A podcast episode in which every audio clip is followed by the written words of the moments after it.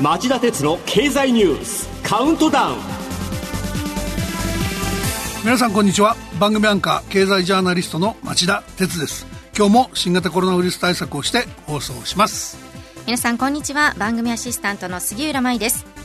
町田さんと私杉浦が出演している3つの番組を合わせた公式ツイッター町田鉄の深堀三兄弟。皆さんぜひ検索してフォローしてください。さて経団連は火曜東証一部で従業員が500人以上の大企業160 164社がこの冬支給するボーナスが加重平均で去年に比べて8万6000円弱少ない86万5621円にとどまると発表しました。一方今年から新たな制度がスタート。1786の自治体で非正規の職員にもボーナスが支払われるようになりました。杉浦さん増えた人も減った人もさボーナスがもらえた人は幸せですよね。新型コロナウイルス感染症の影響で仕事を失う人も増えてます。総務省の労働力調査今日発表ですがこれによると11月の完全失業者は、えー、去年の11月より44万人も多い195万人に増えたそうです、まあ、大企業にお勤めの皆さんボーナスが減ったと嘆くより感染拡大防止に努めながら頑張っていかれてはいかがでしょうか。今週も町田さんが選んだ1週間の聞き逃せない政治経済ニュース10本を10位からカウントダウンで紹介していきます。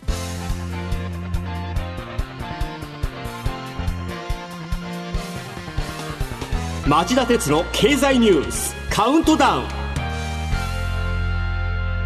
まず10位のニュースはこれです。売上のほとんどが架空のものだった企業の粉飾決算最高裁が引き受け主幹事の水保証券の賠償責任も認定。2014年に破産した半導体製造装置メーカー FOI の粉飾決算をめぐり新規株式公開時の主幹事だった水保証券に対し株主が損害賠償を求めた訴訟の上告審で最高裁は火曜みずほ証券の調査が不十分だったとして賠償の責任を認めました。企業の粉飾をめぐり上場に関わった証券会社の責任について最高裁が判断を示すのは初めてのことです。この粉飾決算と裁判一言で言うとどんな事件だったんですか？ぶっちゃけて言うと、技術力のある半導体製造装置のメーカーで、売上高が118億ぐらいあるという触れ込みで上場したら、これが真っ赤な嘘で、実際の売上は3億円くらいしかなくて、上場から半年ちょっとで破産して上場廃止になった企業があったんですね。えー、で、ちゃんと会社を監督指導して上場に導くことで手数料を稼ぐ証券会社にも投資家に思わぬ被害を与えた責任の一端があり、損害賠償をしなさいっていう判断が下ったってことですよね。これも会社も証券会社もむちゃくちゃな話ですよね。でしょう。で、町田さんと言いますと、昔、旧に高校である証券の粉飾決算をスクープされて、雑誌ジャーナリズム賞の大賞を受賞、受賞されましたよね。13、4年前の話ですけどね。でもまあ今回の粉飾決算には憤りを感じてるんじゃないですか。あ、それは感じます。でしたら、ぜひこの後、夕方5時35分からの町田鉄の経済ニュース深掘りで、このニュースについて徹底解説していただきたいんですが、いかがでしょうか？まあ、わかりました。あの、今日クリスマスですから、リスナーと杉浦さんへのプレゼント代わりに、その解説にトライしてみます。ぜひお願いします。はい。では、先を急ぎます。続いて9位のニュースは？20ギガまでのスマホ料金、ソフトバンクも2980円とドコモに追随。火曜、ソフトバンクは来年3月から LINE モバイルを吸収合併し、データ容量が 20GB で月額2980円のプランを始めると発表しました料金やデータ容量のほか手続きをオンラインで完結させる点などで NTT ドコモが発表した新プランアハモと共通する点が多く新聞やテレビはソフトバンクがドコモに追随したと位置づける報道が目立っています。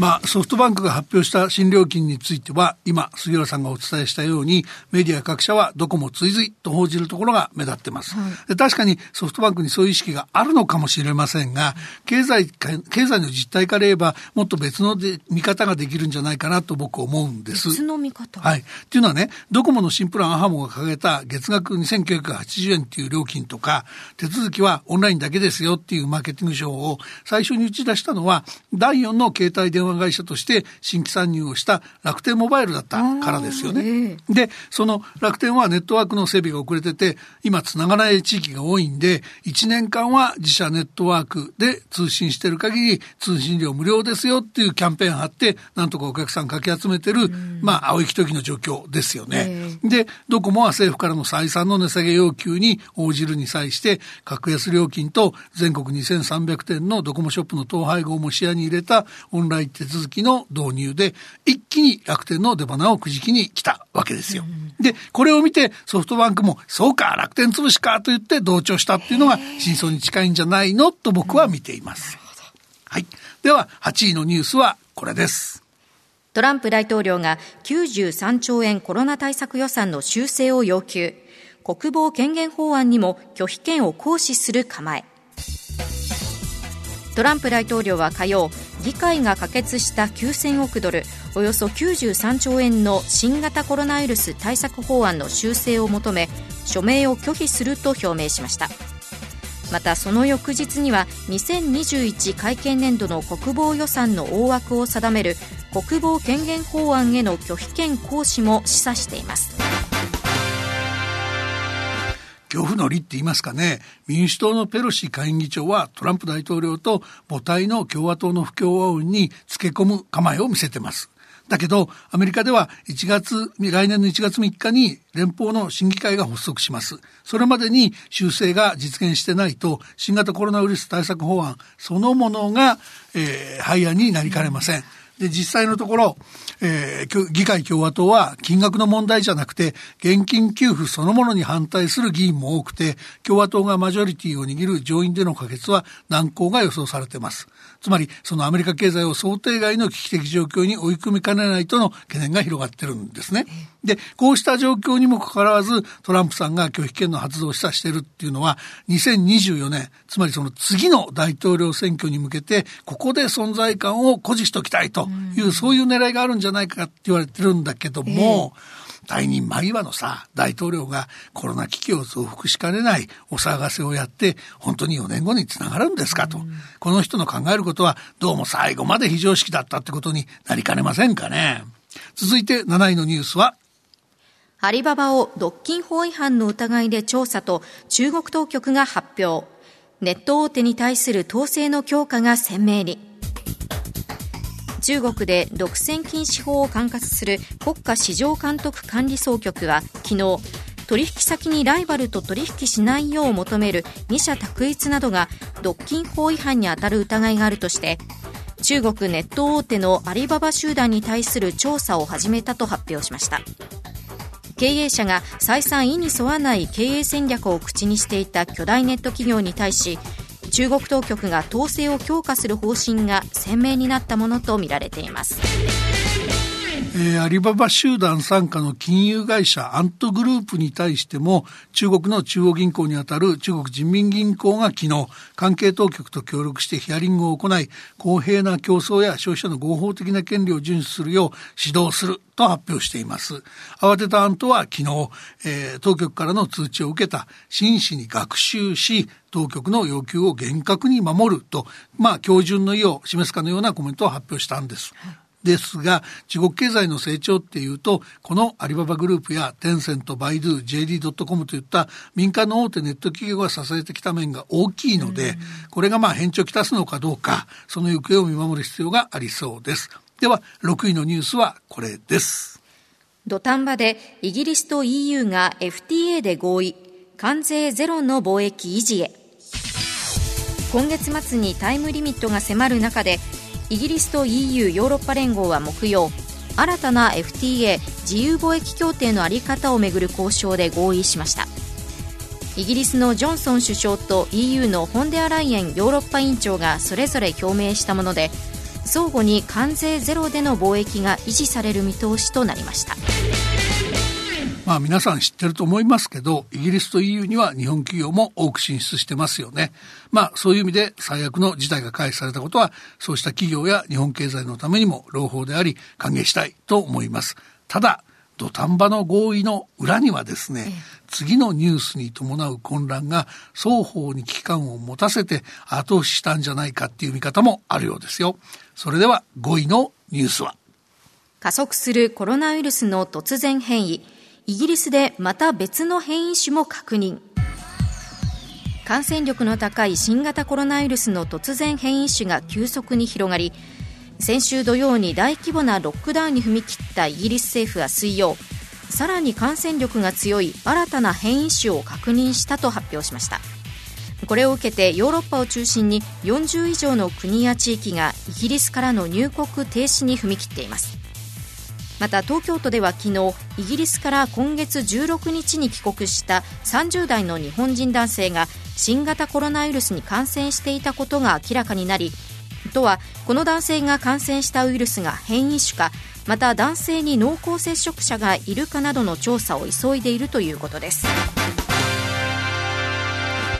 この感染力の強い変異種の登場ですけど、まあ、人の流れだけじゃなくて物流にも大きな影響を及ぼしました。イギリスとフランスの国境のドーバー海峡では、えー、海底トンネルを通過できなくてトラックなどの長蛇の長蛇の列ができたほか部品が手当てできずに、えー、トヨタ自動車が工場を閉鎖する騒ぎもありました。それでは4位のニュースは。国内の新型コロナウイルスの感染拡大が一段と加速。昨日全国は2日連続で過去最多。東京も888人と10日連続で曜日ごとの最多を更新。国内の新型コロナウイルス感染拡大が一段と加速しています。昨日全国の感染者が新たに3740人確認されて2日連続で過去最多を記録したほか東京都の感染者数も888人と10日連続で曜日ごとの過去最多を更新しました。政府の新型コロナウイルス感染症対策分科会は水曜都の状況を憂慮飲食店に要請している午後10時までの時短営業のさらなる短縮を求めました。杉浦さん東京都は今日も、えー、新規の感染者が884人とすごく多かったんですよね。ね。まあ言いたくもない話なんですが感染拡大の勢いが止まらないまま年末年始を迎えるリスクが高まる一方で医療体制の確保が難航しているんだそうです。東京都では年末年始の6日の間を対象に4時間あたり15万円の協力金を支給すると診療の受付を呼びかけているんですが昨日の時点で応じたのは3200の診療検査医療機関のうちの1300にとどまっていると言います。まずは我々自身がコロナもコロナを含めて病気をしないよう最善の注意を払う。これが大切になっているようですね。そうですね。以上4位までのニュースをお送りしました。